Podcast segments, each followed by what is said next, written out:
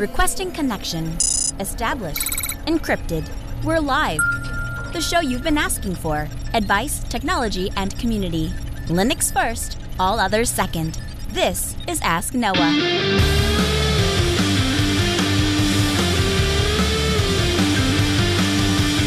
Live Altispeed Technologies, the Ask Noah show starts right now. This is the show where we came to do all the things on Linux they said couldn't be done and take your questions on how to do the same. The phone lines are open this hour to be a part of the program. It is a free call 1 450 NOAH. It's 1 450 6624 or send an email to live at asknoahshow.com. My name is Noah. I am your host. Delighted to be with you as another episode of the Ask Noah Show kicks off this evening. Joining me is my co host, Mr. Steve Ovens. Welcome in, sir. Good afternoon. I'm going to start my own grinds my gears session. okay. What grinds what grinds Steve's gears tonight? So, um, we believe that we should be trying to support the small businesses in our community. That's just kind of like a mantra that my dad uh, kind of instilled into us. You know, he's a chartered accountant and he tries to make sure that even if it's more expensive, he he deals with the local businesses. Okay. So, with that in mind, I was looking to get some I was looking to get one of those roll off containers for like a giant dumpster. Oh, this doesn't sound all good. of the wind stuff. Okay. No, no, no. Uh, that's just the background for it. So what uh, what really drives me crazy, I suppose, Mm-hmm. is the small businesses around here, unlike anywhere else I've been, they just don't let you know that they're a small business when you call. Like you call this number that's on the website and they're just like, "Hello," and you're like, "Is is this Bob from Bob's Towing?" yes, and then silence. Like, okay, and so like you have to drag it out of them. It's the same thing with their voicemail. It's just like you've reached the voicemail box of five five five five five five five. Okay, Not terribly the right number? like, so if you are a small business out there and you're using your own personal cell phone, I understand that. But during business hours, you should probably answer with, "Hey, like, thanks for calling whatever my business name is," uh, and just you could even do it on a, a pre-screen basis. Like, I don't recognize this number. I'm going to answer it as if this is one of my customers, and and save the rest of us that awkward silence of, "Did I call the right number? Is this website even up to date?" so, That is fantastic, Steve.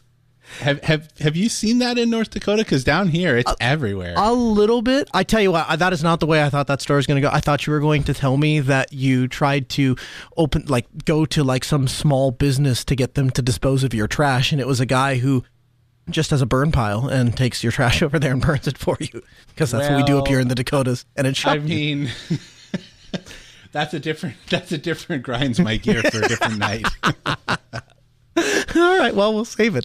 I love it. 855 450 No, it's 855 450 6624. The email live at asknoahshow.com. Make your voice heard, become part of the program. Ryan joins us from Georgia. Hey, Ryan, welcome to the program. Hey Noah, thanks for taking my call. You bet.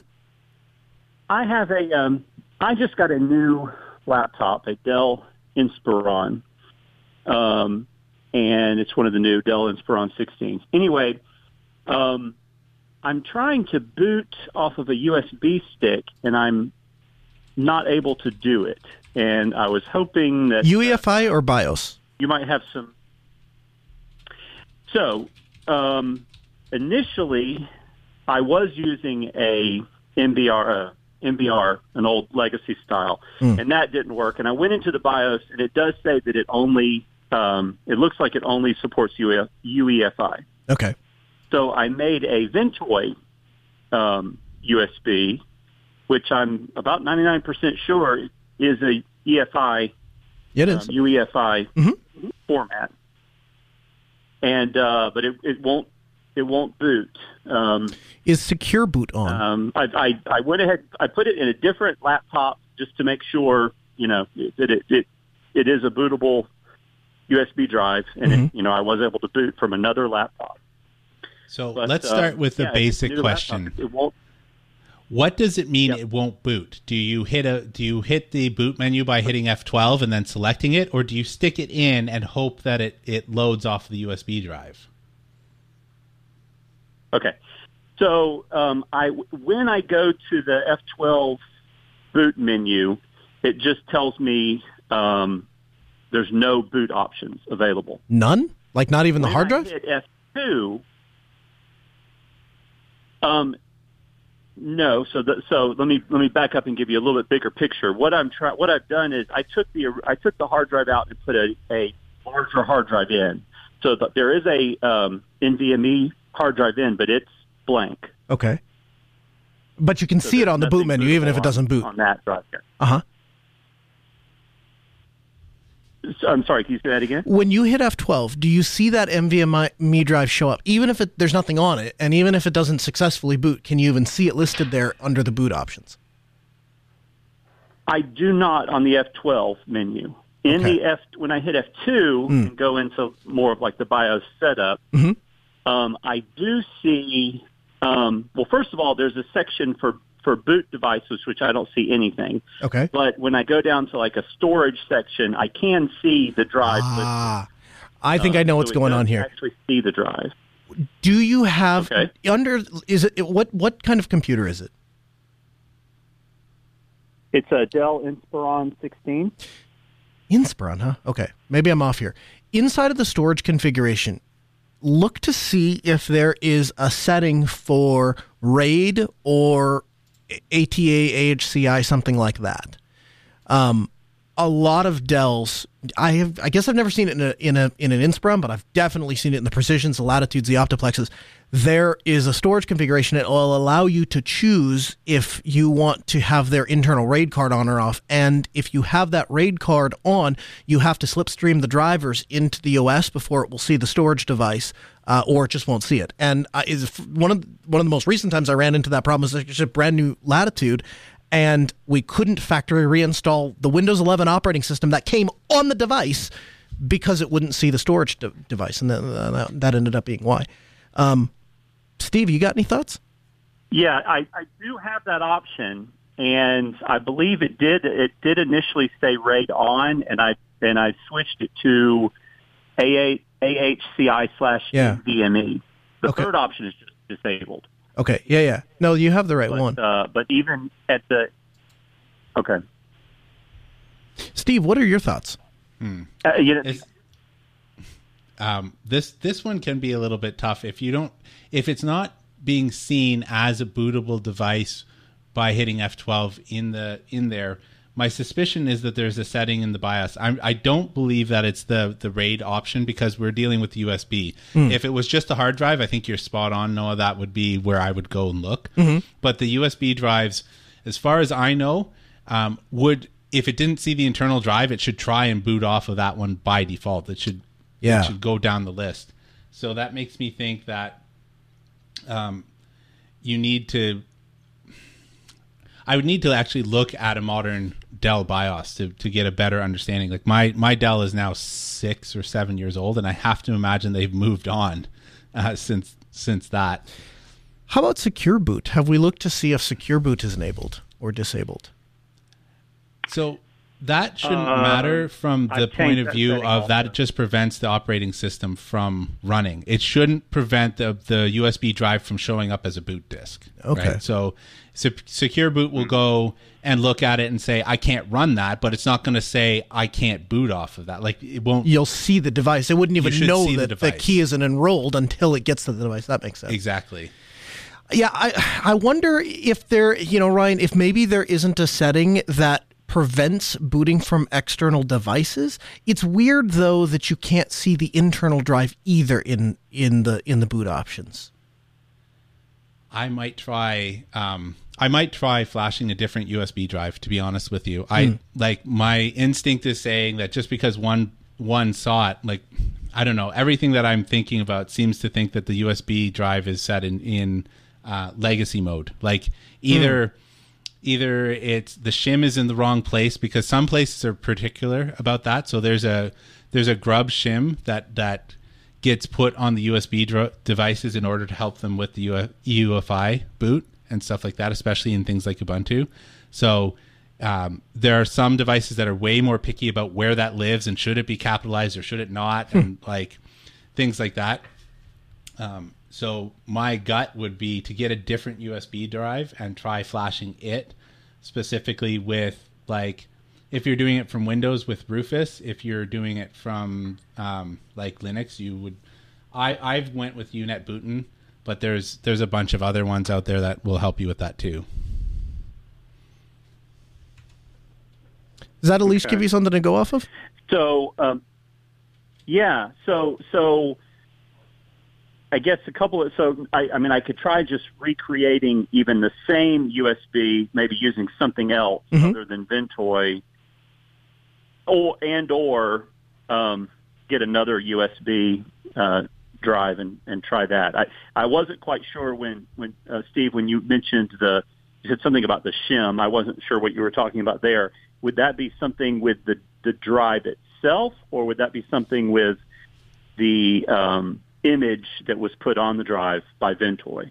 It's the image itself. So there's a, a the shim is Okay. a little piece of EFI code that allows Grub to load. Okay. So the EFI looks for a .EFI file, and it used to literally be called shim, and now it's called something like grub x64.efi, and that will actually point to the grub installate, like the grub installer. Installer is the wrong term. The grub program. So it's a shim because grub is a, a legacy thing that we've pulled forward and pulled forward from. I don't know. It's been around as long as I've been doing computers. As for whether you should redo, you can try absolutely try redoing the same device, but I have I absolutely have one computer that will flat out refuse this one USB drive that I have. I use it on all the other servers, but for whatever reason, uh, even though they're the same make, like I bought these, uh, I bought all these servers used, but they're the same make and model. But I've got the one that's sitting on the very bottom of the stack has to be special and use a different USB drive because I don't know. so Okay. All right. Well, that that gives me a couple of a couple of thoughts, I guess, to uh, to try and try and chase down. good luck. We appreciate the call, Ryan. You know, give it a shot. Go and, and try some of those things and dig in, and then give me a call back. Let me know how it works. Uh, I would love to hear how this actually works out, um, particularly with what you found and where the problem was, because it, it helps enlighten the next time that comes up. And of course, appreciate your call. Again, 855 450 No, it's 855 450 6624. The email live at asknoahshow.com. Steve, you ready to get into some feedback? Absolutely. Our first feedback comes in from Scott. Scott writes in and says, Good evening, Noah and Steve. I'm an IT guy from Brookings, South Dakota. My church wants to move to a more digital setup. There's currently, this is currently a bit beyond my depth, so where would be a good place to start posting questions about our setup? Um, so that is a really open ended question um, there's obviously, I mean, I guess the question is just where do I pl- post the, the questions? But then I assume all of the answers and all of the questions that would come about your setup, uh, you know, that, that digitizing a church, that could mean a lot of different things. So here's what I'm going to do. And maybe there's a more expedient way to do this, but we're going to post a, a, a, link in the show notes. And if you go visit that link, you should be able to post your questions in a document that's there. And then other people from the community can read and perhaps contribute back ideas. I will look over those questions myself. Uh, Steve will look over those questions, and then I'll also bring a friend of the show, Patrick from New Springs Church, who is the the tech guy down there, and Thomas Kwame, who is our tech director at our church here in Grand Forks. And I'll have them all kind of look it over, and we'll all kind of give you some feedback. Um, and then that way you'll have you'll have myself, a network guy, Steve, kind of a jack of all trades, Thomas, an AV guy, and Patrick, electrical slash programmer guy. Um, and so I think we'll run the gamut of those things. But yeah, if you're you know, if you're talking about worship tech, as in you know presentation kind of a thing, um, or audio over IP, um, we've done a lot with that, and could certainly certainly help you there. If you're talking just about you know doing check-in kiosks for your kids programs and stuff like that, we've set up and worked with some of that. And Steve, you kind of live right around the corner from Scott. Yeah, I was just talking with Noah about this um, before the show. I am right down the road from you, so it's a straight shot from where I live right up to Brookings. So it, it's a pretty quick drive for me. I mean, it's not exactly next door, but in, in terms of South Dakota, it's a quick drive. So I'm I'm willing to kind of come visit the church um, if if that would be useful and kind of work as Noah's proxy. Yeah. So we want do we want to get involved, uh, Scott? So you let me know how we can help, um, and I will put you. I will either help connect you to the resources that can help you, or I mean, I should say, I will either help you or I'll connect you to the resources that can help you. But uh, yeah, uh, check the show notes podcast.asknoahshow.com. Uh, check out uh, slash three hundred four, and um, you'll see a link right under your question. Click in there, uh, create a free account, and dump uh, dump away, dump information, dump away. Our second email comes in from Mark. Mark writes in and says, Hi, Noah and Steve. Really appreciate your show. I listen weekly, albeit never live, only after the fact. So thanks for not only the show, but the podcast. Thanks for you and Steve's dedication to the topic of open source solution. And that brings me to my current problem. There's a broadband internet connection that I use regularly at a remote location. There is a team that shows up with me who has various apps to perform their designated tasks. To facilitate our work, I plug in a small Linksys wireless router into a hardwired port to establish our own wireless network in the area that we're working. The broadband hardwired port is not secure. Hence, the wireless connection through the Linksys router is not secure. Many of the apps that are used to do the work require secure socket layers to function. We've restarted the phone hotspots but they get harder to. We've resorted to phone hotspots, but they get harder to establish the get into the building. What's the best way to establish a secure socket layer for the team? I'm open to all suggestions. Like lugging a dedicated laptop with the right setup, a Let's, a Let's Encrypt certificate, buying a different router and customizing it, or setting up a Raspberry Pi. What are some ways to fix the issue? Thanks in advance, Mark from Florida. So, a um, couple of things here. Uh, so, the the question that you've asked, as you've asked it, um, doesn't make a lot of sense because so you there I don't understand how a connection out to a switch is is not secure. Like SSL doesn't require anything from the switch per se. It's a connection you know through your web browser that's established out. And so the hardwired internet connection is likely not what's causing the issue here if you're seeing invalid certificate errors or certificate problems i have seen problems with SSL having trouble negotiating when you have poor or insufficient Wi-Fi coverage. So is this Linksys router that you're bringing how old is it? How far away are you working from it? Because I think that is more likely to be where your problem is than the router. The only other thing that it could be is there are some larger facilities. You don't give a lot of details into where you're working, but there are some larger facilities and government facilities that have devices that sit on the edge of their network that intentionally break SSL mm-hmm. and try yeah. to spoof it and stuff like that. So it's not out of the question that you might be coming up against something like that. My recommendation, and we have this a lot, this model a lot with uh, uh, with uh, physicians, and they a lot most physicians, not maybe not most, but a lot of physicians, particularly specialists, will travel and do what they call satellites. And so a satellite is they go leave their home hospital, so to speak, and go to a surrounding hospitals that maybe don't have that particular specialist, and they'll practice there maybe you know one or two days a month. And so a frequent request, we get this from attorneys and we get this from doctors, is we want to roll in with a small team and we want access back to our network and our resources. And so what we do in every case is we set them up with either a Protect CLI, a Netgate 1100, um, or recently we've started to do is we've started actually started to repurpose X, uh, uh, Sophos uh, X125. Um, the Sophos platform is really just an Intel board, so re- if you're looking for something on the cheap, you can get a really high-end Sophos box, and when you take it out of the when you pull it off of eBay, it won't have a support contract with Sophos anymore.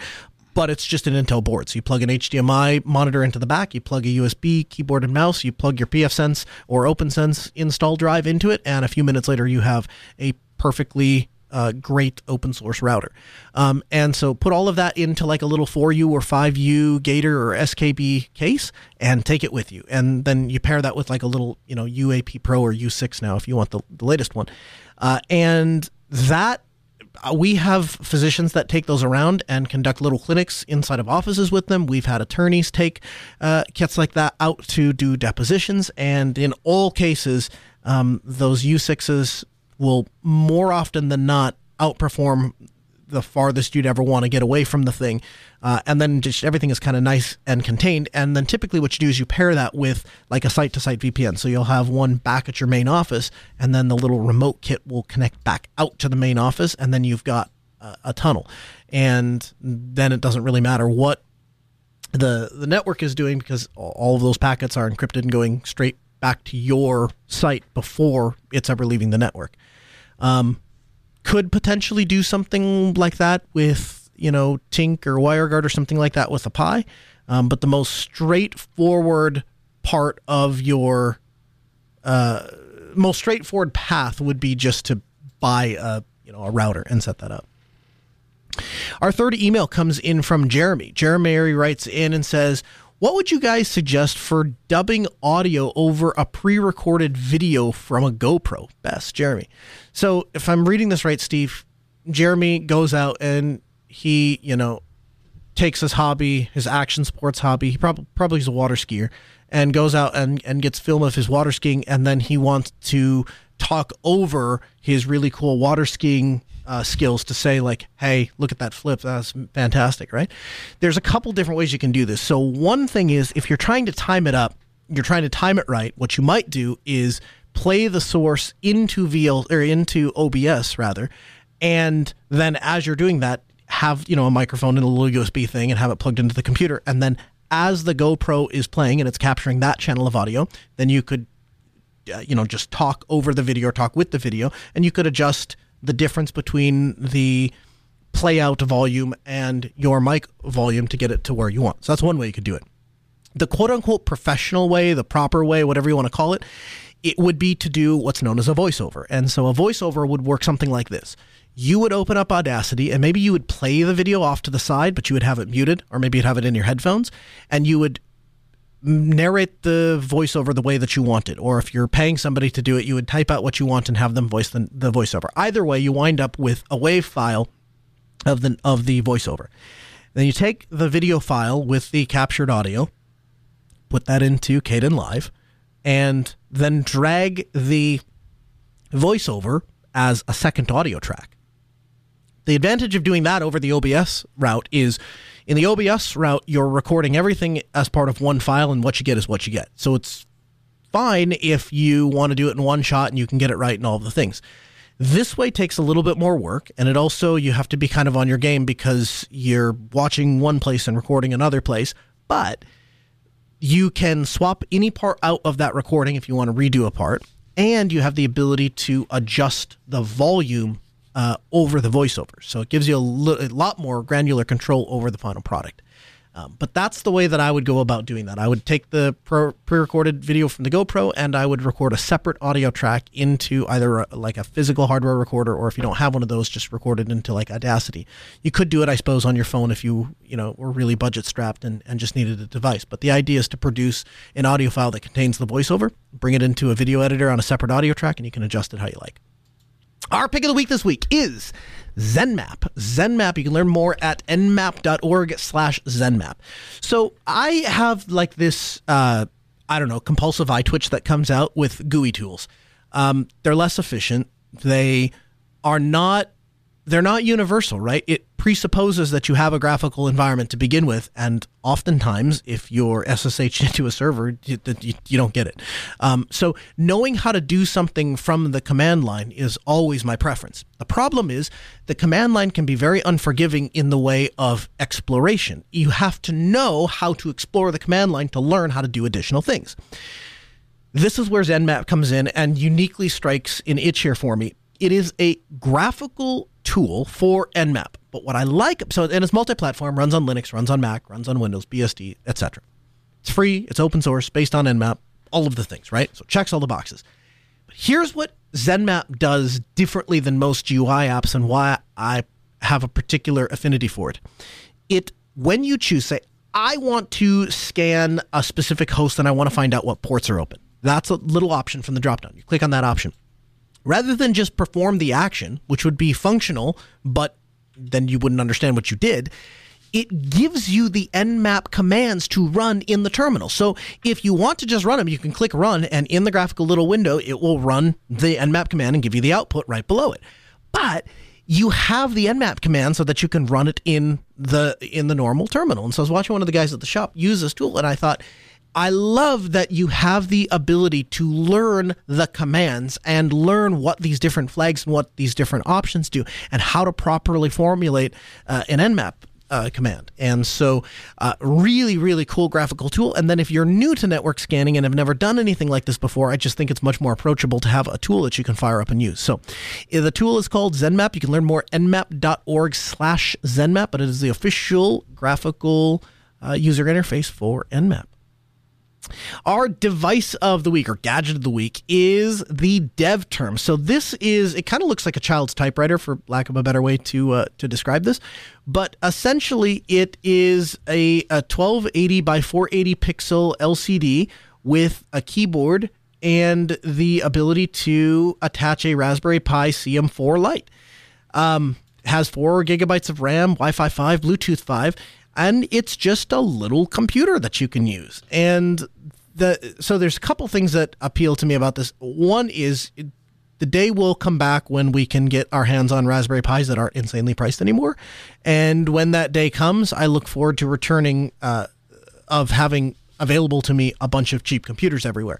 So, but the other thing that I like is that these companies are now starting to build products out of Raspberry Pi. So the Raspberry Pi is great, but then you know, you got to have a keyboard, and you got to have a mouse, and you have to have a monitor, and you have to have it connected, and all the things. And so, if you're using it as a replacement desktop, or you're using it as some sort of an appliance PC, that works well enough. But if you just want to like take it out and play with it, well, there's a little bit of setup involved. And so, what I like about the DevTerm is it is a device specifically for playing with things like the Raspberry Pi. And so you can try out new software and try out how does this thing work or that thing work or would this work on a Pi and get some actual experience. And it's kind of like a self-contained device. So really like it's from Little Pute, uh, Little Puting, and we'll have the link for you in the show notes at podcast.asknoahshow.com.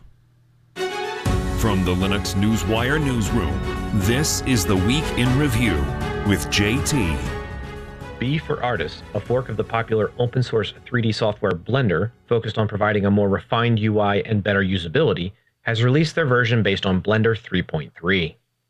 Firefox 105 is now available for download. According to a report by Phoronix, a new CPU scheduler is being developed for the Linux operating system that decreases system latency and provides improved performance in low load scenarios. Also, reportedly, Rust will be included in the Linux kernel for the 6.1 release. Google engineers continue to push for a Linux KASI or kernel address space isolation to better deal with speculative execution attacks. Work on CUPS 3.0 continues its development to overhaul Linux printing. The Fedora 37 beta has been released and features a preview of GNOME 43 and Raspberry Pi support. The latest release of KDE Plasma's user interface brings a number of improvements, including easier preview of desktop wallpapers, support for animated wallpapers, a number of UI navigation and settings tweaks. But the biggest change in KDE Plasma 5.26 beta is a new Plasma Big Screen option, designed for TVs and other large displays.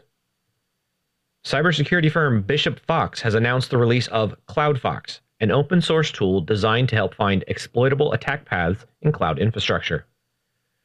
The Linux Foundation's Cloud Native Computing Foundation has accepted open source Hexa project as a sandbox project. And lastly, the US Department of Commerce signed a partnership with Alphabet's Google to produce open source chips that startups, researchers, and universities can use to affordably design new types of semiconductors. The deal brings the technology giant together with the National Institute of Standards and Technology. The agency has said that researchers at its university partners will be contributing the chip designs. Thank you, JT. You'll hear his newscast at the about halfway through the show. We try to get to them. We really appreciate him putting that together. It gives you a nice, concise look at what happened in Linux and open source over the last week.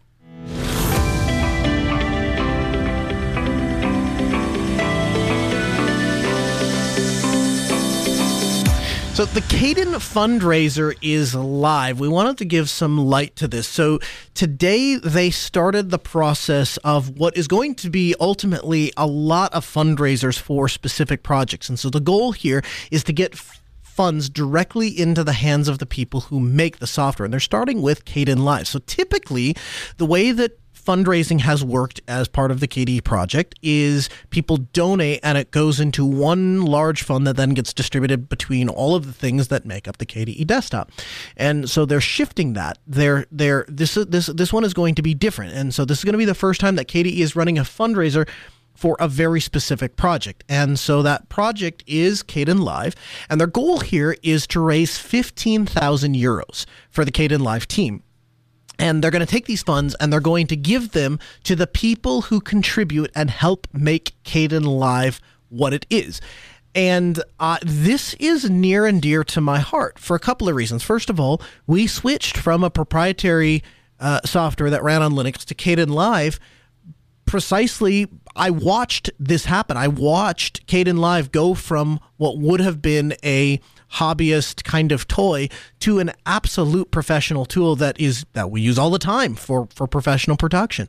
And what is exciting to me is open source does not mean free, right? It doesn't mean that this is the that these people are going to just continue to give of their time and of their skill. And so what this allows the KDE team to do is pay the people who are taking these projects to the next level. And so as Kdenlive steps into the de- the next development cycle and they're looking for uh, the next features that are going to be coming, they uh, you know, and new effects panels and improving the overall performance and making it faster and more responsible and more fun for people to be able to work with. Nested timelines, all of this stuff is stuff that Kdenlive wants to work on.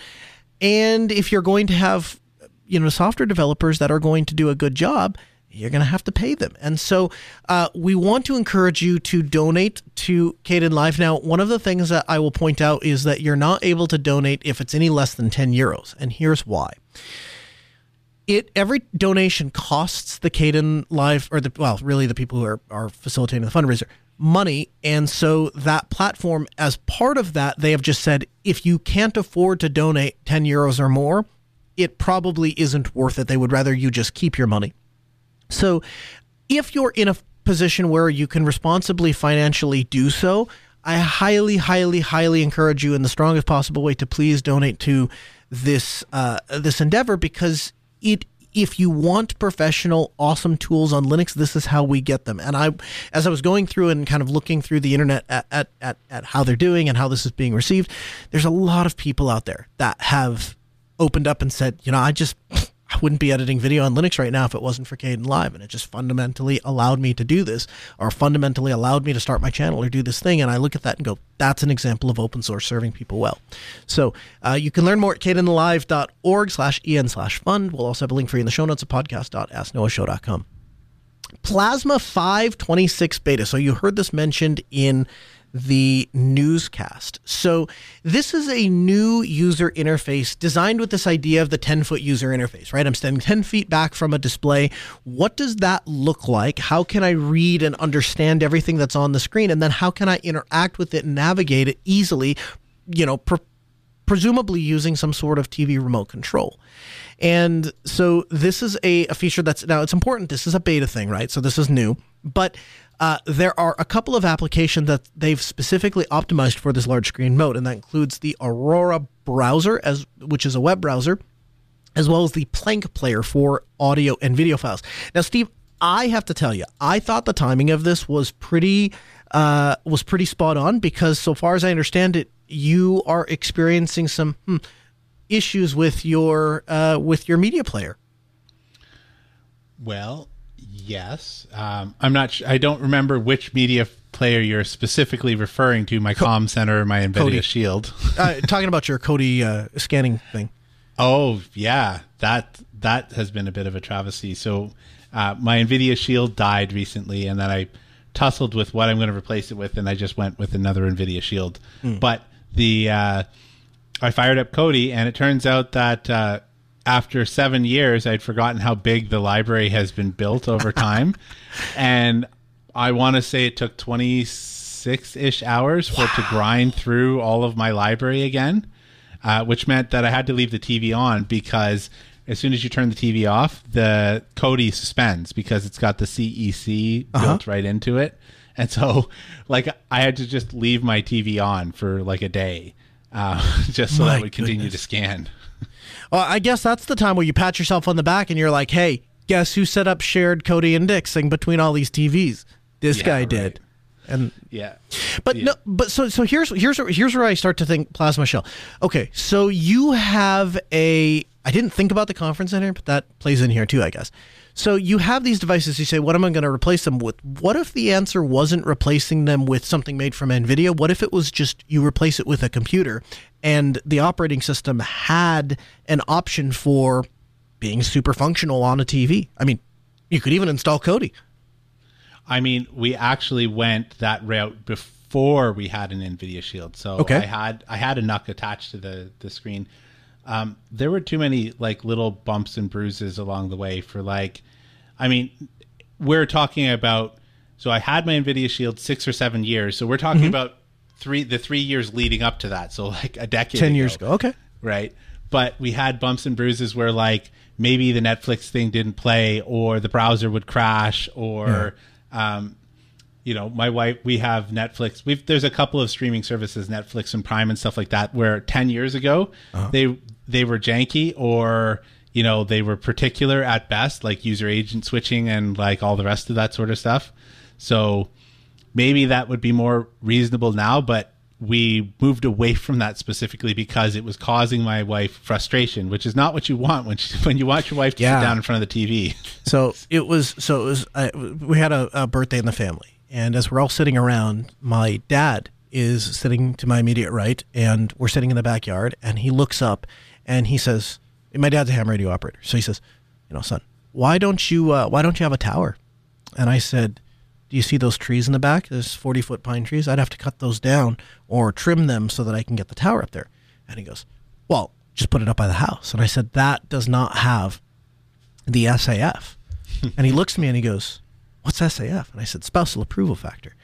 And it was like, you know, there are some things that I can get away with, and then there are some things that I can't get away with. So I completely understand where you're coming from when you're like, hey, if there's just too many rough edges, it causes people to not want to use the thing, and then that works against my efforts to digitize my my house or whatever, right? I I wonder though if this isn't the cha- the start of a change of that because now the people at KDE are going to be designing the desktop and an interface to be used on a TV. And so I start to think if you pair this with like a Flirc where you can use any old TV remote but have the ability to navigate and go back and forth and select and stuff like that. Now you hand your wife the TV remote that came with her, you know, Samsung stock TV remote or LG or whatever. But because it has the ability, presumably, to control a media player, you can pair it to the Flirc, and then you have the ability to do that. Or you buy like a universal remote. I wonder if that, you know, if that starts to make this more approachable. Then I start thinking, you know, gaming wise, you know, you could have one box that could run Kodi, could run Steam, could just run a web browser. I like the idea of having my computer attached to a TV, I have to tell you. Yeah, um, we definitely have kicked that idea around. Even bef- like we kicked it around before replacing the Nvidia Shield. Um, one of the things, ironically, we have two unused Apple TVs in our house. um, I'm proud this is you. how much we wrestled with it. I decided that I was going to drop two hundred dollars rather than go out to like grab one of the unused Apple TVs because um, the number of paper cuts that we've had, which it sounds weird for an Apple device, but there are tons of things that you go to watch on Netflix, and it's just like, I'm sorry, we don't support that device on Netflix. Really? Complaining about the Apple TV. Yep. So my kids like um, Minecraft Storytime. Uh-huh. Can't watch it. They like uh, Man vs. Wild. Can't watch it. Um, it also doesn't have a decent media player. Like like um, there is one out there that that people like, but it doesn't have. So we tried it. I went and paid for it for like a month or whatever. Uh, the name escapes me off the top of my head. But anyways, um, it can't do the critical thing that I want it to do, which is to just to create a one-off playlist. Like with Kodi, you can just put Q Q Q, Yeah, yeah. and then hit play. Yep. You, I have tried literally everything that I can get my hands on on an Apple TV. None of them have that. In fact, including this one that's very vaunted. I actually wrote into the support, and they got back to me immediately. No, we don't have that. We'll put that on the list and see if if people have interest in it. It's just a simple thing, but apparently I'm the only one in the universe that uses this. Oh no no no no! That's how I build my playlist for the night. That's how I watch. That's what uh, you know. Because otherwise, Exactly. otherwise I'll fall asleep before I get through my twenty minute program.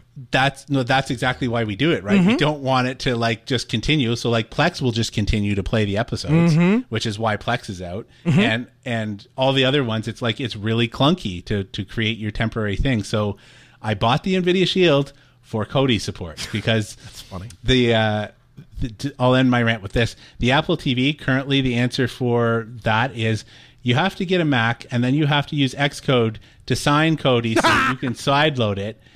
Oh wait, oh wait, every seven days. Because unless you? Unless you pay for the developer account. it's just like, no, no, I am not. And th- or you could try and jailbreak it, but you also need a Mac for that. So having no Macs for either option.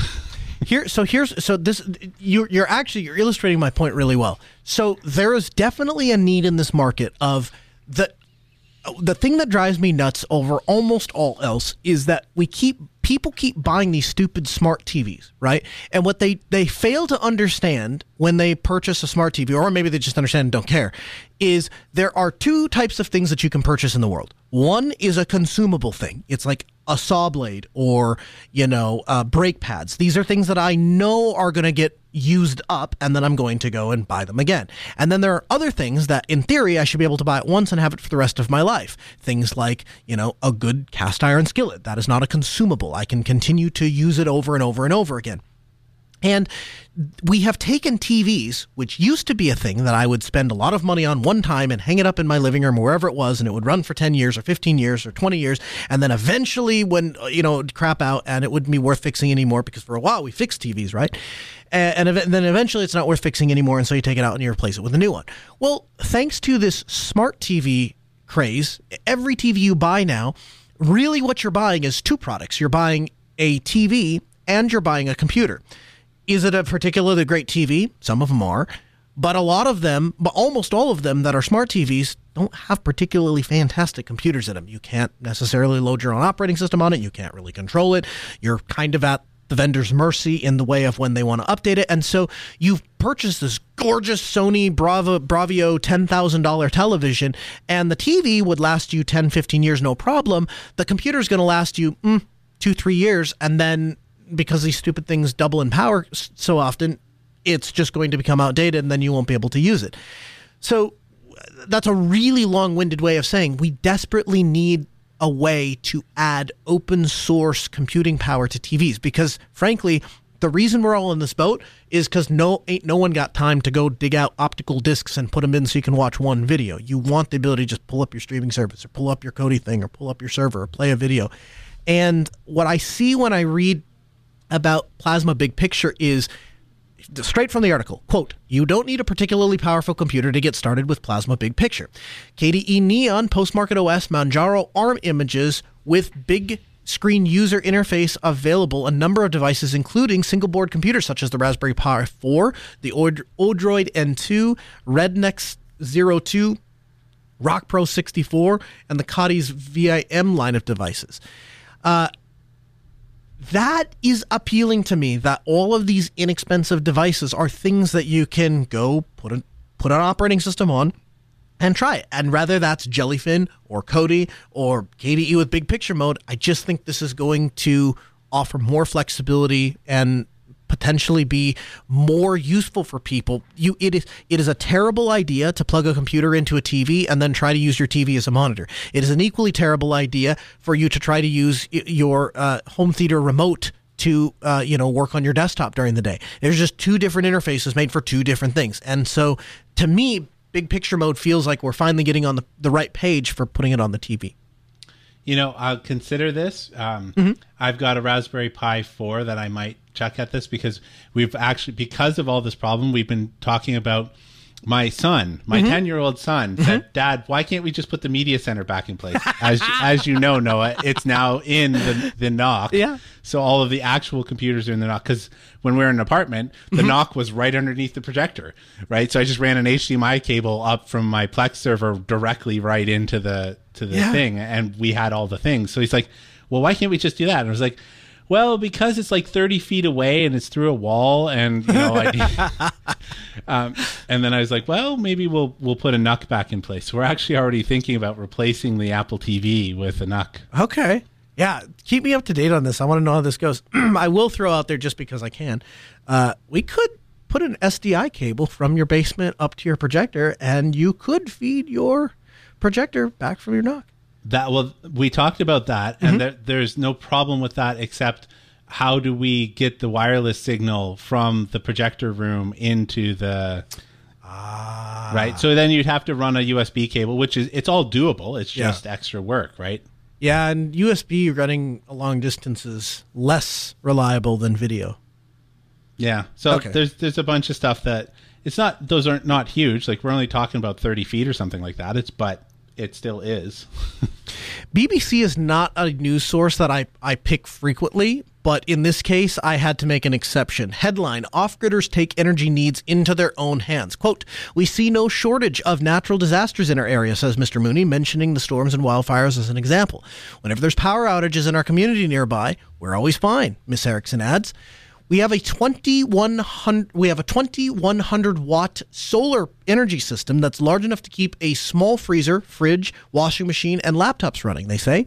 Adding to that, they hope to triple or even quadruple their solar energy solar generating capacity in the near future. During the winter, they the pair rely on a small gas generator where there is too much cloud around. They document their experiences on a YouTube channel called This Off Grid Life, which we'll have linked for you in the show notes, podcast.asknoahshow.com. So, Steve, as a person who has recently put solar panels in his house, I wanted to ask you thoughts on what it would take to move out into the middle of nowhere. And these guys are Canadian, so they're they're they're your people. Uh, Brit- you move out in the middle of British Columbia, live out in the middle of nowhere, and they built this shack by themselves and outfitted it with 2100 watts of solar, and it seems to work well enough in the summer. And then they have to supplement with uh, you know with gas in the winter. Well, I have a friend that has done this. He bought a piece of property up north on the lake, and since he only goes there when there's, you know, it's not frozen over, uh, he installed a fairly small ground mounted um, solar panel array. Okay. And so he, he's got, he's got like essentially, he's got a, a glorified outhouse, like an actual bathroom out there with running water and electricity and a small, uh, small air conditioner for when you're in the bathroom and a fr- like. Then there's a fridge and they've got lights and stuff like that. So he essentially did that, and they go out there and hang out there four or five days out of the week. Wow. So, how does that compare to what your goals are? So, these guys are trying to obviously be completely self sufficient. You're more along the lines of, I want to kind of trim back where I can, and I want to, I want to dip my toes into self sufficiency here. Um, you're still Well, relying I mean, on the grid. That's that's not really true. I am relying on the grid. We just didn't know how much we needed. So Oh. I'm at about 70% energy independence while running my air conditioner. Okay. When I when I'm not running my air conditioner, I end up exporting to the grid. But we didn't we didn't know what we didn't know. Like I see. ha- given the fact that our air conditioner blew up last year, we had no idea how much the new one was going to suck down.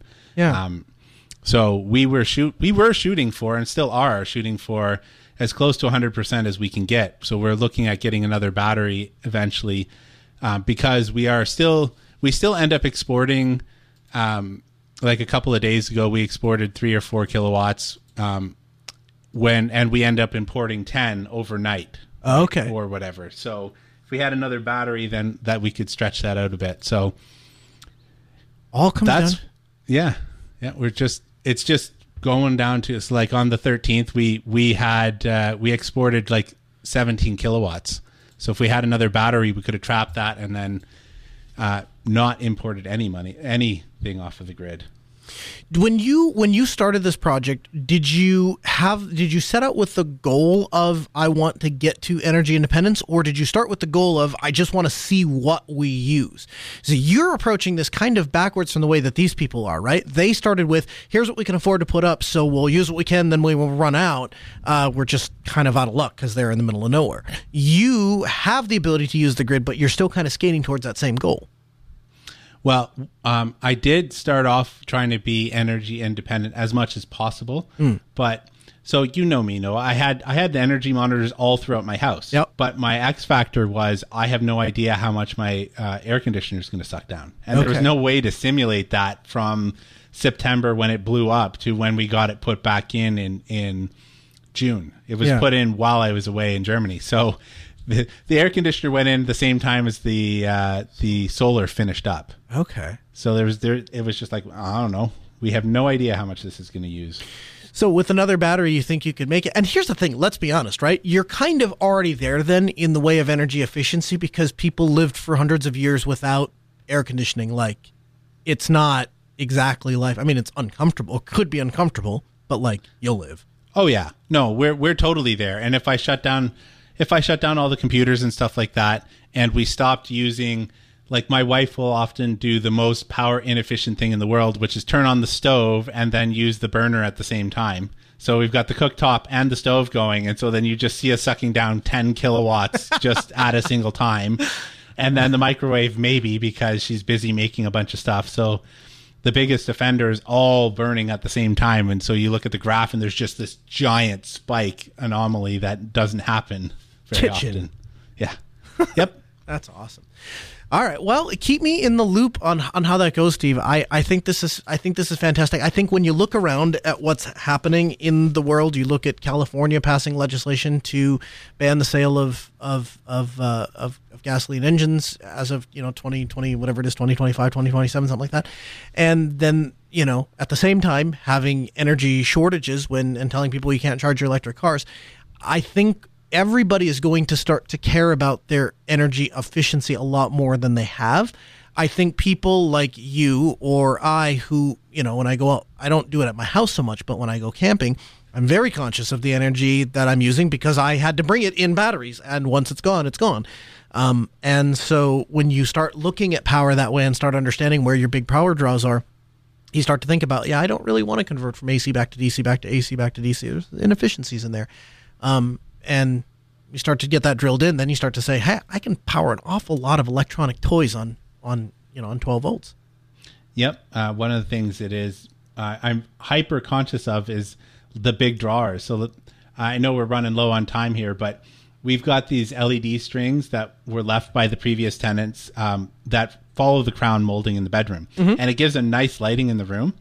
They draw more power than my desktop is drawing with its three with its three 32 inch monitors right now that blew my mind. I was like, how is that possible? Like, what is sucking down the power? Yeah. Yep. Really old LED drivers must be, huh? I have no idea, but it's it's one of those things I want to replace them, but it's kind of expensive to replace um, those types of LEDs. And time consuming too, right? You have to dig through Yeah. your whole bedroom. Can't have that. Yeah. So again, doesn't hit the spouse approval factor. That's not- Exactly. juice isn't worth the squeeze. Hey guys, the music in our ears means we're out of time. As we wrap up the program, I want to thank you for listening. You can join us. We record the show every Tuesday at 6 p.m. Central. You can find more at asknoahshow.com. Hey, we publish the show notes. That's everything we use to create the show. Those are all available to you. Podcast.asknoahshow.com. There you'll find not only articles and references to the show that we did, but you also find the entire back catalog. You can follow us on Twitter. I'm at Kernel Linux. He's at Linux Ovens. You can follow the show at Ask Noah Show, and we'll see you back next Tuesday at 6 p.m. Central. AskNoahShow.com. Have a good week.